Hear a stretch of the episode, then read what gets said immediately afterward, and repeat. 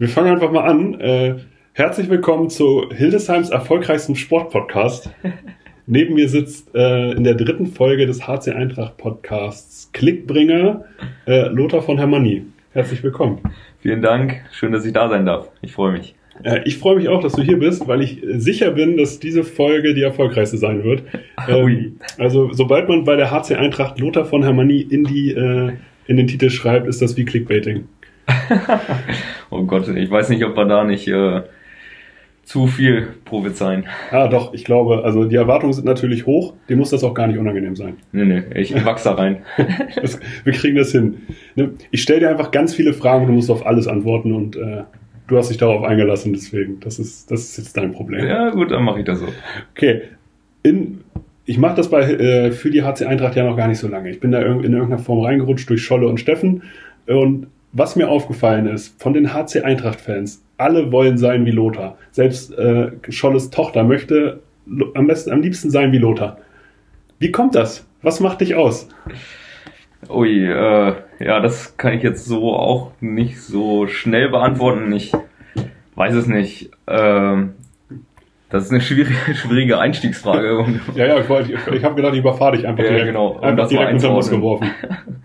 ja, ich glaube, dass ähm, ich versuche vor oder beziehungsweise neben und auf dem Spielfeld immer 100% zu geben und voll dabei zu sein. Und ich glaube, das äh, wird von den Zuschauern auch honoriert und deswegen glaube ich, dass da vielleicht viele Anklang finden. Das sollte, also hast du super eingeordnet, würde ich sagen. Also für eine Einstiegsfrage richtig stark. Wir fangen einfach mal ganz vorne an. Ich habe rausgekriegt, du bist am 23.02.92 geboren, äh, im Bernbad Krankenhaus, übrigens Sponsor der HC Eintracht. Äh, genauso wie Kai Binke. Ja, genau. Ich ähm, weiß nicht, ob ich da was Falsches erzähle, aber ich glaube, die äh, unsere Eltern kennen sich daher auch tatsächlich. Und ich war in einer Realschule mit äh, einer in der Klasse, die ist am selben Tag geboren und die kannten meine Eltern auch. Also es war so, so Elterntalk. Ja, genau. Die haben sich da ein schönes, schönes Leben gemacht, die zwei, drei Tage und dann. ist ja, ist ja auch bestimmt so eine angenehme Situation. Stimme. Ja. Also wenn es dann da ist, ist es schön. Ja, Vollverpflegung, ne? Ja. Bett. Aber also auch für, dies, äh, für dieses Mädchen muss es ja cool gewesen sein, zu sagen, ja, also ich äh, bin neben Kai Benke und äh, Lothar von Hermanni äh, geboren. Und äh, ist auf jeden Fall eine Geschichte, würde ich sagen. Ja, ich glaube. Also ich habe nicht verfolgt, wo sie jetzt ist. Vielleicht hört Die sie ja diesen Podcast. Kam damals aus Söhre, also handballaffin ist sie. Jetzt ist sie, glaube ich, irgendwo in Bayern. Ich weiß es nicht, keine Ahnung. Ja. In, in Söhre ist das Pflicht, glaube ich. Ja, natürlich. Da wird man wie in den Elbe, wenn du nicht Handball spielst, wirst du enterbt.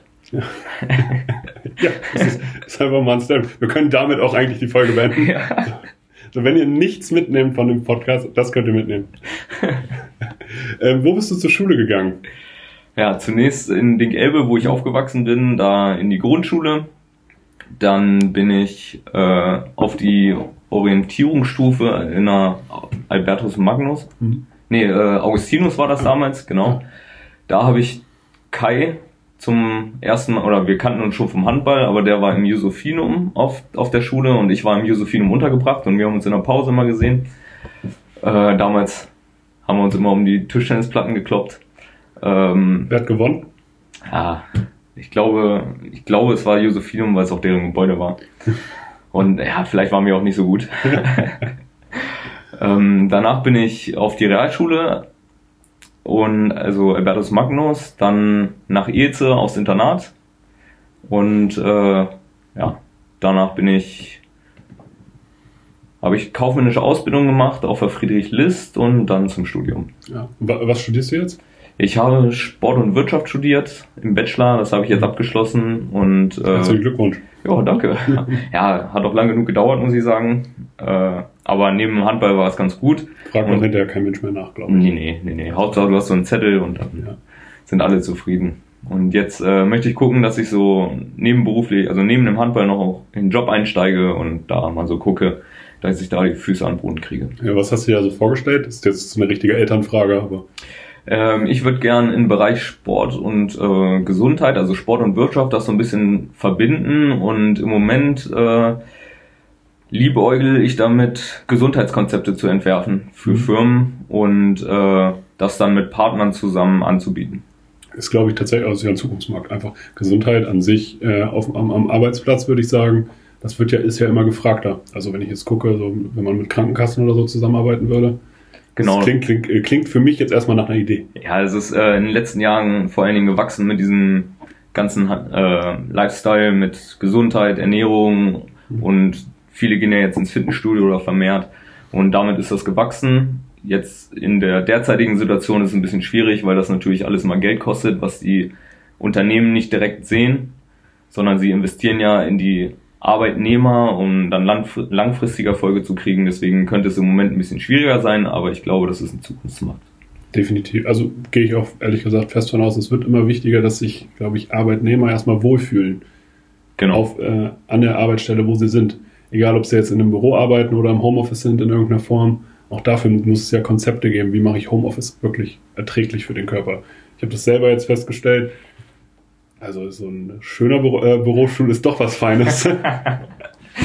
ja, also es gibt ganz, ganz viele Vorteile, die man leider nicht auf den ersten Blick sieht als, als Arbeitgeber, aber äh, allein damit zu werben zu können, dass Arbeitnehmer da Vorteile kriegen, dann die Krankentage gehen zurück, wo, wodurch man ja Geld spart und also es gibt viele, viele Vorteile und ich hoffe, dass ich die vernünftig darstellen kann, sodass äh, ich mich da verwirklichen darf. Wie war deine Zeit auf dem CJD? Du warst ja mit der äh, ganz wilde Zeit. Sehr gut, das ist perfekt, das ist perfekt für dieses Format. Du warst ja äh, wahrscheinlich, also gehe ich jetzt von aus, das habe ich jetzt nicht recherchiert, äh, mit Chris Meiser in einem Jahrgang. Genau, das, äh, der war ein Zimmer neben mir. Wir waren der 92er Jahrgang, das war so der erste große Jahrgang. Es gab einen Testlauf vor mhm. uns und äh, der 92er Jahrgang war so, oder da in, in dem Jahr, wo ich mit auf das Internat gekommen bin, da waren das erste Mal viele davon. Und äh, Chris Meiser und Kai Behnke, die, mit dem ich zur Schule gegangen, Kai hat zu Hause geschlafen und Chris mit mir im Internat. Äh, ja, es war eine lustige Zeit, würde ich auch nicht missen. Ich kann es auch jedem empfehlen, weil man wirklich den ganzen Tag ist man mit seinen Freunden, also mit seiner Mannschaft zusammen und macht alles äh, mehr oder weniger gut, ja. zielstrebig. äh, aber es macht auf jeden Fall einen Heidenspaß. Ja, ich glaube, war nicht Steffen Dunekacke bei euch auch im 92er Jahrgang? Genau. Der, der spielt ja jetzt auch in Großburg-Wedel oder spielt seit Jahren da. Genau, es sind ja, ja zwischenzeitlich sind ja. viele zu Großburg-Wedel gegangen. Ja. Äh, er ist da geblieben. Kai mhm. konnten wir zurückkriegen. Chris haben wir uns zurückgeholt. Ja. Maurice Herbold ist einfach auf der Strecke. Ja, genau. den den hat's dahin gerafft.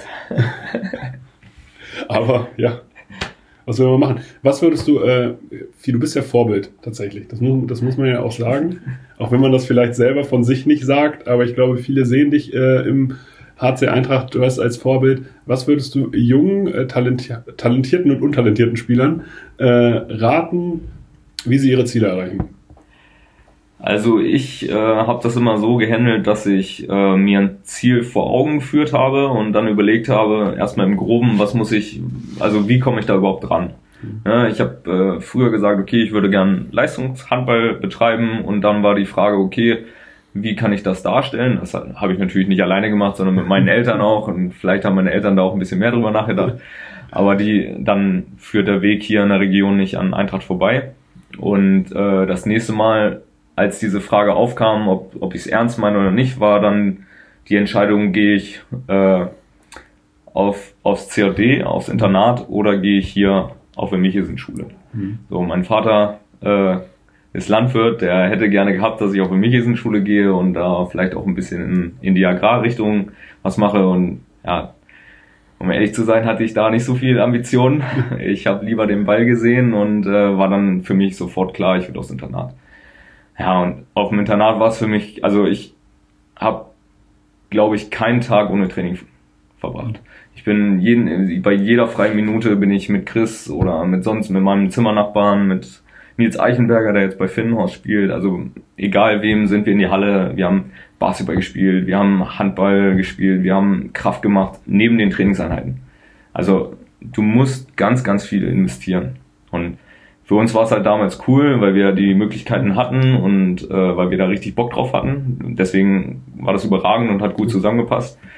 Ja, wenn man da jetzt sich was ausgesucht hat, was wo vielleicht man viel lernen muss oder sich was aneignen muss, dann ist das vielleicht nicht so cool, aber es lohnt sich. Also man muss investieren und immer mehr investieren als die anderen. Und dann beibleiben. Also, ja, natürlich. So. Also so Geschichten wie, ich habe meine erste Freundin und gehe nicht zum Training, so, das gibt's halt nicht. Ja, aber hast du das auch erlebt bei euch? Oder bei euch wahrscheinlich auf dem Level wahrscheinlich weniger? Also wir waren relativ eingeschränkt so mit den Trainingseinheiten, dass wir zum Beispiel nach der Schule, wenn andere was gemacht haben, dann konnten wir nichts mit denen machen, sondern waren unter uns. Und das hat sich durch die Schulzeit oder durch das, die Internatszeit so ein bisschen durchgezogen, dass wir viel unter uns waren, mhm. weil wir halt den gleichen Tagesplan hatten und ja, auch Bock aufeinander so. Ja. Deswegen so auch so feiern gehen und sowas, das, ja, das fällt dann halt aus, ne? Oder wird dann halt so gemacht, dass, dass es an spielfreien oder spielfreien Wochenenden passiert und nicht jede, jeden Mittwoch. Das ist ja, das ist ja erstmal vernünftig. Aber das ist ja tatsächlich, das, das hat äh, Philipp Lahm, glaube ich, tatsächlich auch in seinem Buch geschrieben, dass er gesagt hat, ähm, die, die am Ende, im Endeffekt doch am diszipliniertesten sind, die schaffen dann den Sprung. Wann kam für dich sozusagen, wann hast du gemerkt, okay, ich kann es schaffen, ich kann eigentlich professionell Handball spielen, ich kann mit Handball meiner Leidenschaft dann doch Geld verdienen? Ähm, Ob es da ein genaues Datum oder Zeitpunkt gibt, weiß ich nicht mehr. Es war auf jeden Fall richtungsweisend war die Entscheidung, dass ich aufs Internat gehe. Mhm. Und der nächste Kontakt kam dann über Gerald Oberbeck. Ne? Also, dass der mich da so mitgenommen hat, der hat die jungen Spieler an die erste Mannschaft rangeführt, hat uns mal Einsatzzeiten gegeben, vielleicht uns so ein bisschen angefüttert, dass man noch ein bisschen heißer drauf ist. Und ja, das war so, so, sobald man den Kontakt zur ersten Mannschaft hat, merkt man so, okay, das und das fehlt noch, das weiß ich, aber ich bin erstmal dran und ich habe eine, einen Fuß in der Tür und kann da vielleicht auch mal richtig durchstarten. Hast du zu irgendwem aufgeschaut in der ersten Mannschaft zu der Zeit? Gab es da irgendwen, dass du gesagt hast, okay, wenn ich es auf das Level schaffe, dann muss ich entweder an dem vorbei oder du hast dir gesagt, okay, von dem kann ich, mir, kann ich am meisten lernen? Also das ist jetzt natürlich äh, für mich ganz gut, weil äh, Michael Hoffmann noch bei uns im Verein ist und Klar muss man das auch immer so mit, mit ein bisschen Abstand sehen, aber für mich ist Michael Hoffmann immer ein Vorbild gewesen, weil der äh, auch vor mir gespielt hat, auf meiner Position, dann auch als Captain eine sehr, sehr wichtige oder als Leistungsträger auch eine wichtige Rolle im Team hatte und ja, für mich gibt's, geht kein Weg dran vorbei. Das ist für mich der Spieler, an dem ich mich orientiere und auch immer noch versuche, seine Quoten einzuholen, aber ja, ich muss arbeiten. aber ich glaube, es, es gibt schlechtere Vorbilder. Würde ich jetzt einfach von außen betrachtet, würde ich jetzt einfach sagen, äh, das ist tatsächlich jemand, den man sich zum Vorbild nehmen kann. Ist, also, ist richtig. Für mich ist es natürlich auch äh, insofern ganz gut gelaufen, dass er halt greifbar war für mich. Ja. Also er war direkt vor mir. Ich habe im Training, durfte ich mit ihm zusammenarbeiten, durfte ja. ich neben ihm, hinter ihm spielen. Und äh, deswegen war es für mich einfach, mich an ihm zu orientieren. Ja, also absolut. Also ich kann es absolut nachvollziehen. Ich glaube, dass so ein Ziel oder so ein Vorbild äh, auf jeden Fall hilft in der eigenen Entwicklung in irgendeiner Form. So stelle ich es mir jedenfalls vor, dass man weiß, okay, das gibt einem so ein bisschen Halt, so ein bisschen Orientierung, wo es hingehen kann. Ja, das auf jeden Fall. Das sollte sich auch jeder. Also ich glaube, es ist schwierig, einfach na klar muss man auch sein eigenes Ding machen, aber man muss sich immer an anderen orientieren, weil andere zeigen dir, wie es geht und wie es richtig ist und es ist eigentlich immer super, sich von, vielleicht von mehreren Spielern, aber auch von einem Spieler was rauszusuchen, wo du sagst, okay, das gefällt mir, das kann ich auch oder könnte ich vielleicht auch und dann pickst du dir das raus und fügst das zu deinem Repertoire hinzu. Und dann nimmst du vielleicht den nächsten Spieler, den nächsten Spieler. Aber wichtig ist es auch, einen Spieler zu haben, an dem du dich orientierst, wo du auch menschlich weißt, okay, wenn der jetzt eine schwierige Entscheidung vor sich hat, dann weißt du, wie der sich entscheiden würde, weil es vernünftig ist. Zum Beispiel. Ja. Du bist ja jetzt auch Kapitän. Wie? Mittlerweile. Thema schwierige Entscheidung. Ja, gab, gab, es da, gab es da jetzt in der Zeit schon was? Ja, bis jetzt noch nicht. Da bin ich ganz glücklich. Ähm, ich versuche immer die die Waage zu finden zwischen, äh, ich bin so ein Typ im Training, der macht viel Spaß und äh, kann eigentlich immer gut mit allen Spielern, aber manchmal musst du halt auch mal sagen, was los ist und musst auch ein bisschen Penner oder Arschloch sein. Ja. So, äh, das fällt mir ein bisschen schwieriger und daran versuche ich auch daran zu arbeiten. Aber bis jetzt gab es noch keine schwierige Entscheidung und ich bin erstmal froh, dass die Mannschaft mir vertraut und bis jetzt glaube ich, habe ich meinen Job ganz okay gemacht. Ich habe noch nichts anderes gehört. Äh, hilft, deswegen hilft erstmal. Also es gab noch keine Revolte in irgendeiner Form. Bis jetzt noch nichts. Das ist gut. Die muss sie noch nicht niederschlagen. Sehr schön. Die Frage kam tatsächlich aus dem Internet. Du trägst die 34. Warum? 34. Ähm, ich habe früher meine ganze Jugend eigentlich mit der 3 gespielt. Ähm, die fand ich am coolsten damals und hatte ich die ganze Jugend über. Als ich in die erste gekommen bin und spielen durfte, war die 3 allerdings besetzt. Ich glaube, Maxi Kolditz hatte die damals. Mhm. Und dann wusste ich nicht so genau, okay, was mache ich jetzt? Ja, pff, nehme ich die 4 nebendran. Und äh, später war die 4 dann auch besetzt und dann bin ich auf die 34 gegangen und äh, fühle mich damit sehr, sehr wohl. Ich weiß nicht, ob mir das kopfmäßig hilft oder nicht, aber ich fühle mich damit sehr, sehr wohl und never change a winning team. Deswegen behalte ich die erstmal. Apropos Maxi Kolditz. Ich habe ihn tatsächlich vor diesem Podcast angeschrieben und wollte einfach mal ein Statement über dich hören. Ei. Und das, das kann ich tatsächlich vorlesen. Es ist äh, vorlesebar. Oh, äh, Grüße erstmal an Maxi. Der äh, spielt, ist glaube ich gerade verletzt, aber spielt in Söhre. Ähm, Lothar ist ein absolutes Vorbild für alle jungen Spieler und Kinder, was Fleiß, Ehrgeiz, Disziplin und Wille im sportlichen Bereich betrifft. Und das seit Jahren. Nebenbei ist er aber auch ein durchaus lustiger Zeitgenosse. Ja, würde ich so bestätigen. Die 50 Euro gebe ich ihm später. Vielen Dank. ja, also das hat er tatsächlich, also ich habe ich hab ihm kein Geld geboten. Äh, also das hört man doch gerne über sich, würde ich sagen. Ja, natürlich, klar. Das auf jeden Fall. ich habe auch äh, über, mit deinem Sportdirektor über dich gesprochen. Und der hat tatsächlich in einem Nebensatz erwähnt, äh, was bei Lothar auch faszinierend ist, er ist immer da, er ist immer verfügbar, er ist eigentlich nie verletzt. Und da ist mir ein Vergleich eingefallen mit jemandem, der gerade den äh, NBA Championship Titel gewonnen hat, LeBron James, der mit 37 halt auch äh, eigentlich nie verletzt Boah, war. Jetzt wird's auch wild, ey. Also, ja, wir müssen ja so, wir müssen ja alle Zielgruppen in irgendwann äh, abdecken. Äh. Siehst du dich da auch mit 37 noch das auf dem Level zu spielen, wo du jetzt bist? Ähm, wenn mein Körper das mitmacht und ich nicht wie LeBron James eine Million pro Jahr investieren muss in meinen Körper, dann äh, ja, auf jeden Fall. Also ich bin ich glaube, ich kann mit gutem Gewissen sagen, dass ich Handball verrückt bin und ich will das so lange machen, wie es geht. Das ist auch eine äh, Aussage, die man im Internet über dich findet. Lothar hat immer Bock auf Handball. Ja, das ist richtig. Also es, ich glaube, man könnte mich zu jeder Tages- und Nachtzeit wecken und sagen, komm, wir spielen. Dann, ja. Jo, dann hole ich meine Schuhe und dann geht's auch los. ja, so soll es Was gibt dir der Sport? Was sagst du, okay, das macht Handball für dich aus? Das macht Handball so, äh, unterscheidet Handball, du könntest ja theoretisch als athletischer Typ auch jede andere Ballsportart in irgendeiner Form wahrscheinlich gut auf einem guten Level spielen. Ähm, um ja, ich glaube, dass es im Handball ist es vor allen Dingen, dass du mit der Mannschaft zusammen bist, dass du als Team einen, einen Weg finden musst, äh, an die Spitze zu kommen. Dann natürlich die körperliche Belastung. Du bist äh, nicht, du gehst jetzt nicht nur in Kraftraum, du gehst nicht nur pumpen, sondern du gehst in Kraftraum, du gehst in eine Halle, du gehst laufen. Also du machst relativ viel mhm. dafür, dass du fit bist. Dann aber auch der Wettkampf. Ne? Ich habe, ähm, na klar könnte ich auch eine Einzelsportart machen und hätte da einen Wettkampf, aber im Handball ist der Wettkampf halt so, dass du eigentlich vorm Spiel immer weißt, okay, der, der und der Spieler ist gut, darauf muss ich achten und du hast halt jedes Mal eine neue Aufgabe. Und äh, manchmal gibt's aber auch so Spiele, wo du sagst, ähm, eigentlich war mein Gegner oder ist die Statistik von meinem Gegner nicht ganz so gut von meinem direkten Gegenspieler, aber dann macht er ein gutes Spiel und dann willst du aber immer besser sein als der. Also der Wettkampf ist ganz, ganz wichtig. Ja, die Mannschaft habe ich schon gesagt, die breiten Anforderungen und äh, was, was mir halt gefällt, dass es äh, zum einen sehr schneller Sport ist und sehr körperlich. Ja, für mich als Außen ist natürlich immer weniger körperlich, aber trotzdem äh, darf ich meine Gegner anfassen und wenn mir die nicht gefallen, dann darf ich denen auch wehtun. Das ist viel wert. Ja, also, also das ist, ist ja auch eine Form von Aggressionsabbau. Mir gibt das was. Ja. Ich äh, muss dir von äh, Christoph Scholz eine Frage stellen. Ah, jetzt bin ich gespannt. Du machst nach jedem Tor einen Purzelbaum. Wie kommt's? Ja, ähm, ich bin nicht so gut im Fallen und deswegen versuche ich da was anderes zu machen. Ja. Meistens tue ich mir weh, wenn ich hinfalle. Deswegen versuche ich eine Rolle zu machen.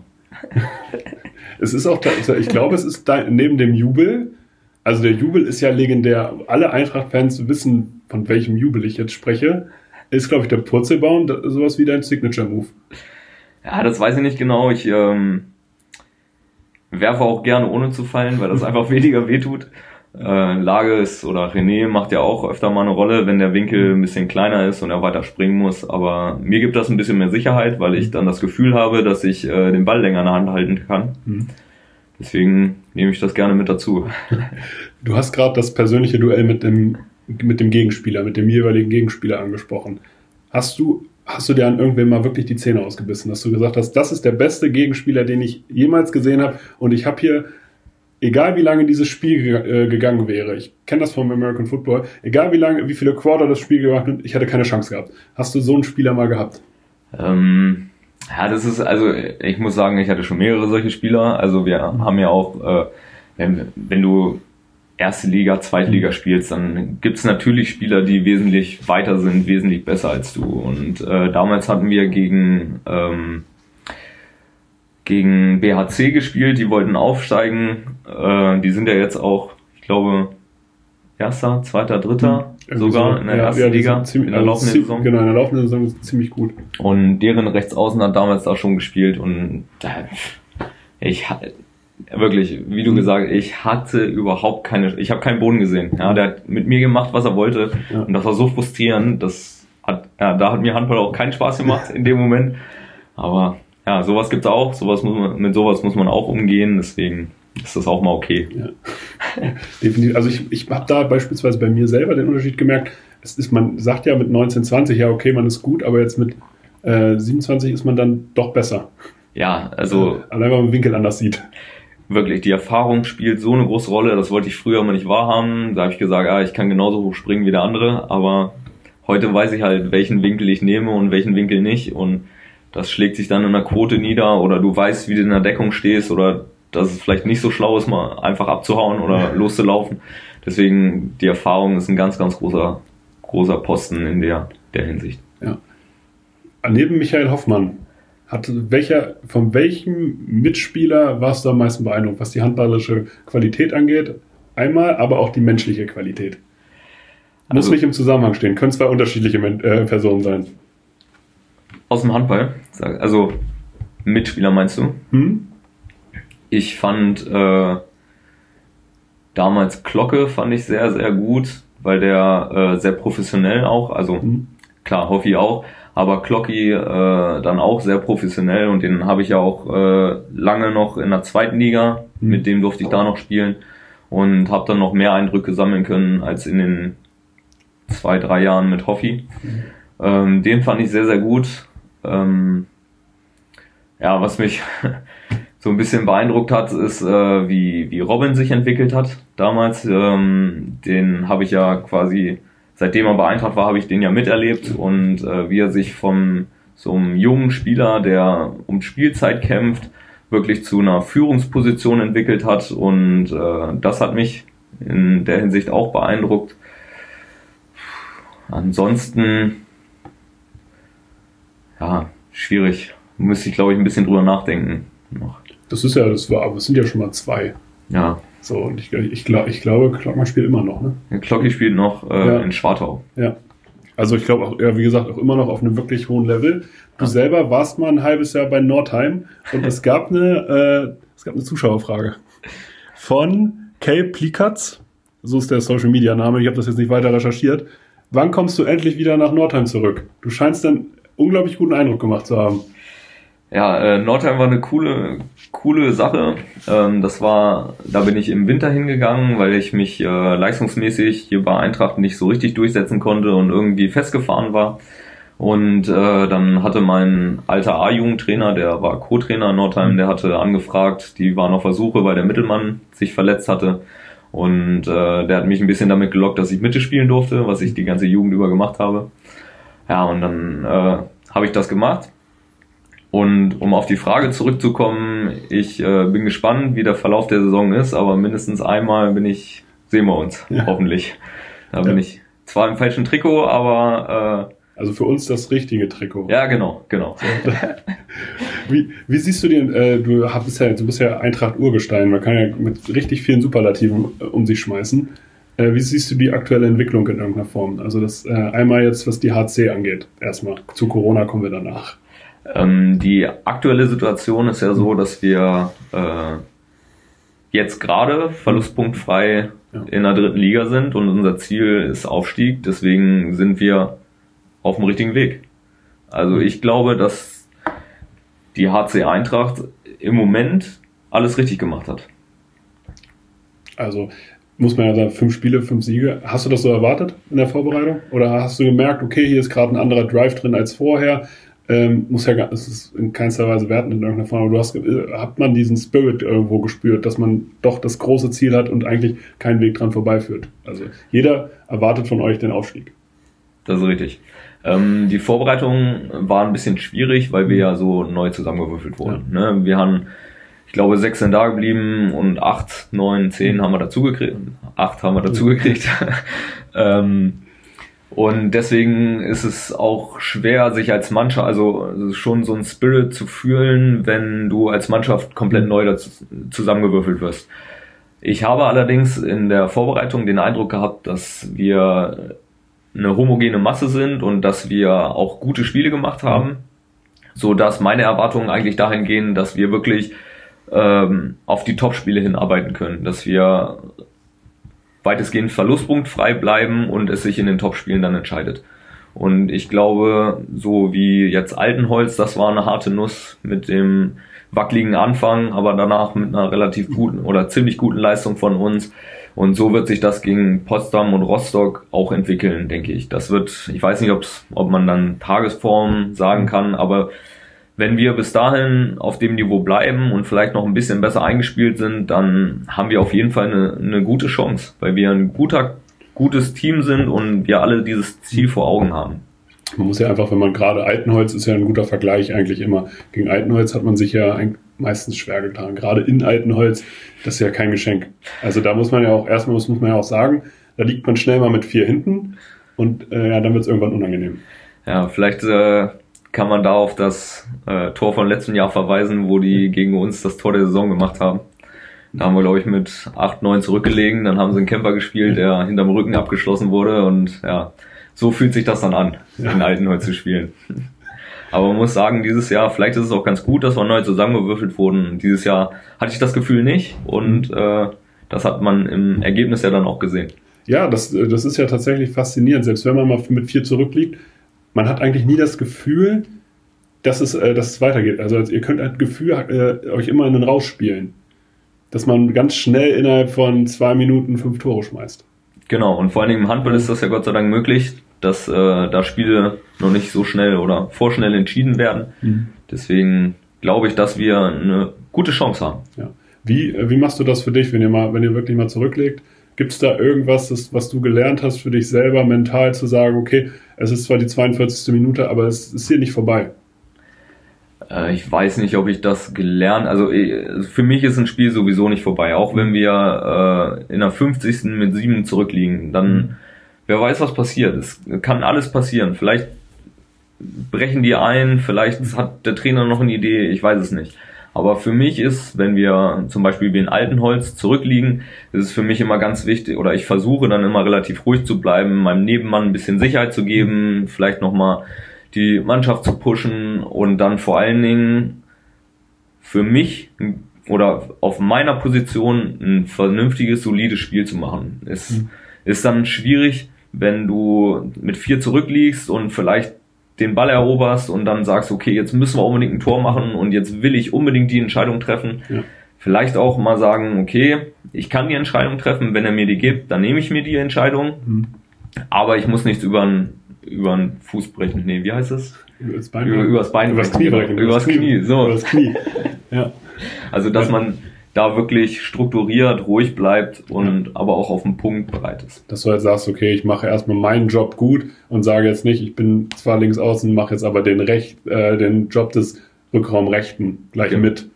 Ja, also alleine kann man es im Handball nicht retten, außer man ist ja, Karabatic oder sonst wer, obwohl der ja. auch ein bisschen alt geworden ist. Ja, gut, aber ich, auch der, der, also da sind wir wieder beim Thema. Also unglaublich, so lange auf dem Level zu spielen. Ja. Obwohl er jetzt, glaube ich, Kreuzband hat. Ich ja. meine, irgendwas gelesen zu haben. Ja, aber es verletzt im Moment. Ja, aber also über Jahre das Level zu erreichen, also finde ich, kann man Respekt vorhaben. Ja, muss man. Ja. Wir haben ganz viele Social Media Fragen gestellt bekommen. Und äh, die, die werden wir jetzt einfach mal stellen. Du hast eine Verbundenheit zu SG Börde, das haben wir schon rausgehört. Äh, K.Vhers fragt, wann geht's zu den Eichen? Ja, äh, Früher alle das, äh, eine, eine kurze Anmerkung hier aus der Redaktion. Wir wollen nicht, dass er wechselt. Punkt. Das ist schön, nett, danke. Das können wir so sagen.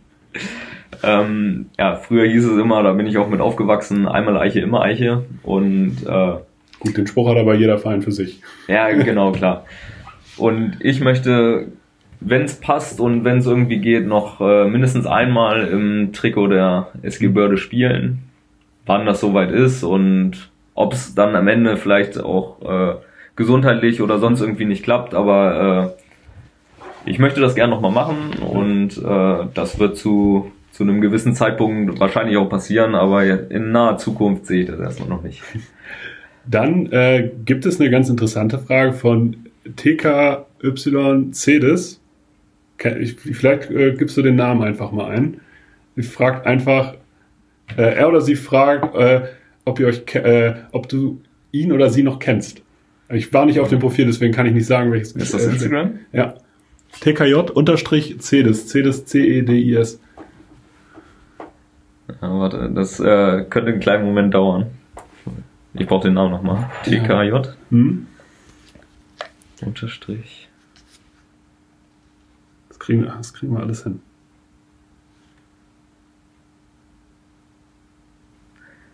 Cedric Peters. 13 aus Gießen. Anscheinend kennt er dich. Vielleicht ist er. Ähm, ich meine, dass ich ihn in. Ah, jetzt muss ich lügen. Das weiß ich nicht. Also ich meine, ich habe ihn in einer Handball-Ferienschule, die wir, ähm, wo wir äh, vom Verein aus von den Spielern als Trainer war, als Trainer waren. Ähm, da habe ich ihn trainiert. Ich weiß allerdings nicht mehr, in welchem Jahr das war. Und ich weiß nicht, in welcher Jugend. Ich meine, er war eh jung damals. Es müsste vor zwei, drei Jahren gewesen sein. Das war, doch schon mal gut. Das war Handball, also auf jeden Fall kenne ich ihn aus der Handball-Ferienschule. Wir haben da eine Woche verbracht, ein bisschen Handball gespielt, ein bisschen rumgealbert, leckeres Mittagessen gegessen. Das war so unser, unsere Woche. Du bist anscheinend in Erinnerung geblieben. Ja. Der, der neue Stadion-DJ Simon Köhler hat auch per Instagram gefragt, magst du den Song, der immer läuft, wenn, äh, dein Tor, wenn du ein Tor machst? Ähm, ich meine, das hat damals Scholle oder Kumme haben das eingeführt und äh, ja, für mich ist es immer eine Bestätigung, weil ich, weil es kommt ja nach dem Tor. Ne? Dann Deswegen- weißt du, er, war drin. Ja, dann weiß ich auch, dass es ein Tor war und äh, deswegen mag ich ihn auch ganz gerne. Ähm, es ist auch, das ist auch so ein Klassiker, da guckt man irgendwie am Sonntagmorgen auf sein Handy nach dem Schlafen und dann hat man eine Sprachnachricht von irgendeinem anderen Spieler oder Kumpel, wo dann das Lied ins Mikrofon gegrölt wurde, weil er irgendwo unterwegs war. Und ja, dann freut man sich auch über sowas. Ja, das ist einfach positive Assoziationen, die man so mit einem Song einfach haben kann. Hast du, hast du ansonsten hast du ein Lieblingslied? Ich habe ein Lieblingslied. Ähm, ich muss allerdings dazu sagen, dass da bin ich auch in der Kabine relativ allein. Äh, ich höre ganz viel Deutschrap. Das nicht, das ist hier in diesem Raum gar nicht schlimm. Ja, super.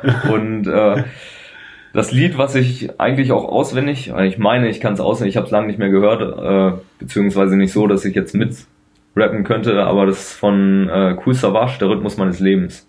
Ja. Da erzählt er über seinen Touralltag, wie er im Bus steigt und von Tour zu Tour fährt und warum er das macht und dass ihm das Spaß macht.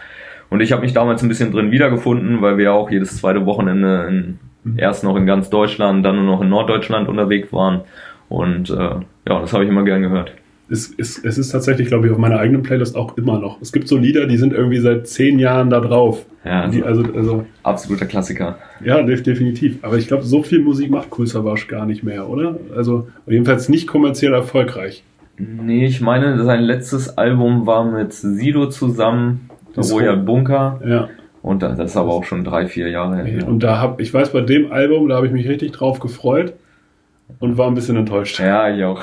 ja, genau das gleiche. Ich dachte so, ja, geil, geil. Ja. Die beiden liefern richtig ab und dann hört man das und dann denkt man so, oh, dann hört sich der eine auch wieder andere an irgendwie. Ja, genau. Aber Sido hat einen unglaublich erfolgreichen YouTube-Kanal mittlerweile. Er hat irgendwie 1,3 oder 1,6 Millionen YouTube-Abonnenten. Ja, umsatteln. Ja, also, umsatteln. also cool, Savage. Vielleicht ist das die, äh, wenn du das, wenn du das hörst, einfach mal so ein Karrieretipp. Äh, Krause 7464S möchte wissen, wie lange du jetzt im Endeffekt schon Handball spielst. Also wann hast du angefangen?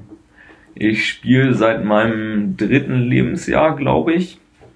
Äh, damals war es so in Dink-Elbe, mein älterer Bruder, meine ältere Schwester, die waren schon im Verein, die ähm, sind dann immer, glaube ich, dienstags und donnerstags oder nur Donnerstags, weiß ich nicht mehr genau, die sind Mhm. immer zum Kindertraining gegangen und mein Vater hat gearbeitet, der war auf dem Feld und meine Mutter hat mir immer die Entscheidung gelassen, entweder du setzt dich beim Handball an der Seite und guckst zu oder du kommst mit einkaufen. Ja, und dann war das Ding gegessen. Dann habe ich ein oder zweimal an der Seite gesessen und ab da durfte ich dann, dann immer mitmachen. Und ich glaube, ja, seit ich drei bin, spiele ich Ja. Handball. Oder versuch's zumindest. Schon mal, also erfolgreich, muss man, muss man ja so sagen. Dann, oh, das ist eine Frage, die hatte ich vorher auch schon vorbereitet, da sind wir noch nicht zugekommen. Wie oft wirst du irgendwas zu deinen Haaren gefragt? ähm, die Frage bestätigt das so ein bisschen spätestens in jedem Interview oder äh, bei jedem Podcast oder sonst was, wo, was wir machen, da auf jeden Fall. Ansonsten, wenn ich mal beim Friseur war, dann äh, fragen sie wieder, ob ich nicht drangekommen bin. Ja. so, so Klassiker, aber so, so richtig, so ganz, ganz schlimme Witze so auf dem. ja, die, die auch nicht alt werden auf jeden Fall. Ja, definitiv. Aber Basti Roth äh, fragt das, wann du endlich zum Friseur gehst. Basti Roth, liebe Grüße, Ja. mit dem habe ich auch äh, zusammenspielen dürfen. Auch ein guter Mittelmann, beziehungsweise Rückraumlinker war es damals. Er hatte so einen richtig guten Beitbeiner. Da ist er gesprungen bis unter die Hallendecke. Ähm, ich war tatsächlich vor, oh, jetzt muss ich überlegen, ich glaube zwei Wochen war ich beim Friseur. Ich habe nachgeschnitten. Ich habe sogar zwei Zentimeter abgeschnitten, damit die Haare nicht mehr ganz so kitzeln auf der Schulter. Ja, der nächste Besuch, der dauert wieder so ein paar Monate. Ja, muss auch nicht so häufig sein, außerdem. Aber die haben auf. Die haben zu Corona-Zeiten ja auf. Und äh, das ist ein überragender Übergang, wie ich finde. Wie hältst du dich fit in Corona-Zeiten? ist hier vorbereitet. Sehr gut. Ich äh, halte mich fit, indem ich laufen gehe. In, also bis jetzt konnten wir noch trainieren. Ne? Äh, jetzt beim Lock oder während des Lockdowns äh, gehe ich laufen und versuche Kraft beziehungsweise Athletik wieder ähm, zu Hause zu machen. Mhm. Jetzt hatten wir natürlich nur eine halbe Woche, glaube ich, war's. Äh, nee, die Woche jetzt Genau. erstmal. Und äh, wir warten jetzt auf die Entscheidung, was der DAB sagt, ob wir weiter trainieren dürfen, was nicht. Deswegen bin ich erstmal zufrieden, das auch zu Hause machen zu Mhm. können. Müsste ich es jetzt wieder über ein paar Monate machen, dann wäre ich ein bisschen genervt. Mhm. Aber das ist so. Hat, dich durch, äh, hat sich durch Corona für dich irgendwas verändert? Also im Umgang äh, mit deinen Mitmenschen, im Umgang äh, mit dem Gefühl der Freiheit, dass man überall hin kann, wenn man es eigentlich möchte? Ähm, erstmal nicht. Viele Freunde habe ich nicht. ich habe nur Arbeitskollegen. Oh. oh. Oh. Nein. Ähm, Chris, äh, Chris Meiser hat gerade fängt jetzt an zu weinen. Ja, der hat mir auch gerade geschrieben, ob wir Deutschland gucken wollen. Äh, da muss ich auch gleich nochmal klären, ob das mir möglich ist. Im Prinzip hat sich nicht viel geändert. Äh, Ich habe, also zumindest bis jetzt, ich habe ja die Jungs ähm, immer in der Halle gesehen und das hat meistens auch gereicht. Klar, mache ich mit Nico, Chris und sonst wem noch was neben, neben dem Handball auch abends. Das ist ja im Prinzip noch möglich. Ich versuche es aber einzudämmen, zumal meine Freundin auch Grundschullehrerin ist. Und wenn bei uns in der Familie oder bei uns im Haushalt was passiert, dann ist halt wirklich Notstand. Ne? Dann ist, dann ist das schlimm. Deswegen versuche ich das einzudämmen. Ob ich jetzt die Maske in der Stadt oder beim Einkaufen trage, ist mir egal. Ich kann da ganz gut durchatmen oder habe da keine Probleme mit. Deswegen werde ich dadurch eigentlich nicht eingeschränkt. Was mich ein bisschen stört, ist, dass wir jetzt im Moment nicht trainieren dürfen. Aber solange es absehbar ist, ist das auch okay für mich. Ja, das äh, glaube ich eben auch. Und ich glaube, gerade wenn man sich das, äh, das bewusst macht, was das eigene Verhalten dann doch für Auswirkungen haben kann. Also Ja. die eigentliche Funktion des Multiplikators sein ist ja dann doch einfach gegeben. Und von daher so eine Maske tragen, kann man ja auch so sagen, ist so das geringste Übel, bevor man gar nicht mehr raus kann. Ja, ich- bin der Meinung, dass äh, solange wir uns über so ein Problem mit Maske tragen unterhalten Ja. können, dann haben wir zu wenig andere Probleme und dann sollen wir, sollen wir ganz glücklich sein, glaube ich. Richtig, sol solange wir noch über Masken diskutieren, Ja. ist das, ist das glaube ich, noch in Ordnung. Wir kommen langsam zum Ende, aber ich habe tatsächlich, also ein paar Fragen habe ich tatsächlich vorbereitet. Du, ich habe heute nichts mehr vor. Doch, gleich. Ah, ja, ja gut, das kann ich auch. Das, Das kommt ja in der Mediathek. Dann muss ich halt äh, mit Augen zu aufs Fahrrad. Wenn du äh, die Aufmerksamkeit der ganzen Welt für 30 Sekunden hättest, was würdest du ihr mitteilen? Ui, ja. das ist ein großer Umfang. 30 das Sekunden. Auch, das, das Schöne ist, es ist auch gar keine große Frage. Ja, genau. Also, müsste ich den, dürfte ich dem was mitteilen oder könnte ich auch was ändern? Du, du kannst. Wahrscheinlich äh, dadurch. Genau, du kannst durch diese 30 Sekunden natürlich eine Anregung geben, auf jeden Fall. Was du ändern würdest. Ja, also prinzipiell, wenn man das sich jetzt die Geschehnisse in der Welt so ein bisschen anguckt, dann würde ich denen einfach mal sagen, so habt euch einfach wieder ein bisschen mehr lieb.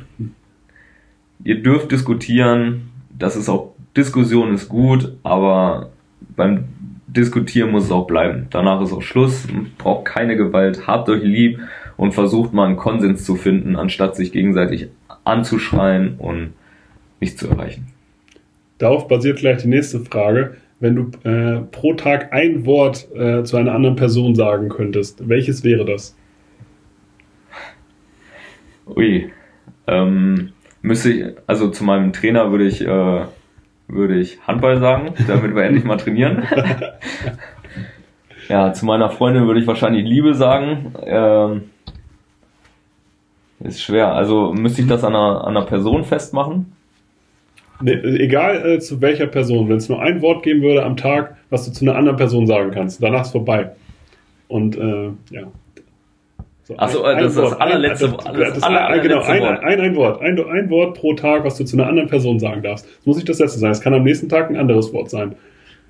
Aber was würdest du sozusagen äh, als Message des Tages mit einem Wort verbinden wollen? Boah. Ein Wort.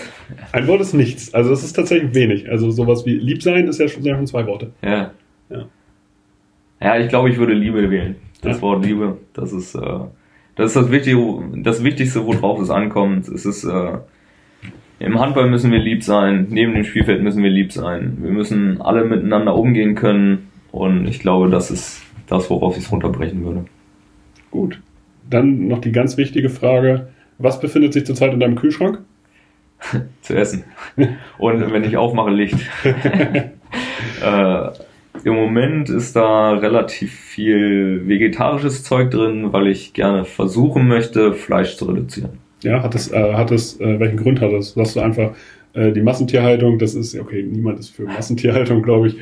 Ähm, das stört dich so oder ist das dein Beitrag zu einer besseren Welt?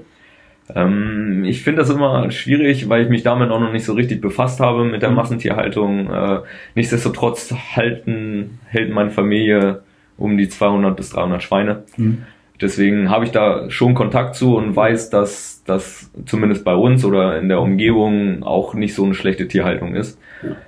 Die Grundsatzfrage muss natürlich immer gestellt werden. Ähm, ich habe allerdings bin auf den Trichter gekommen, weil Christoph Glocke, unser Athletiktrainer, der ist schon seit langem vegetarisch, hin und wieder vegan, da bin ich mir nicht ganz sicher. Mhm. Und der hat mich mal ange, ange oder mir angeraten, mal auf Fleisch zu verzichten und mal zu gucken, was das mit meinem Körper macht.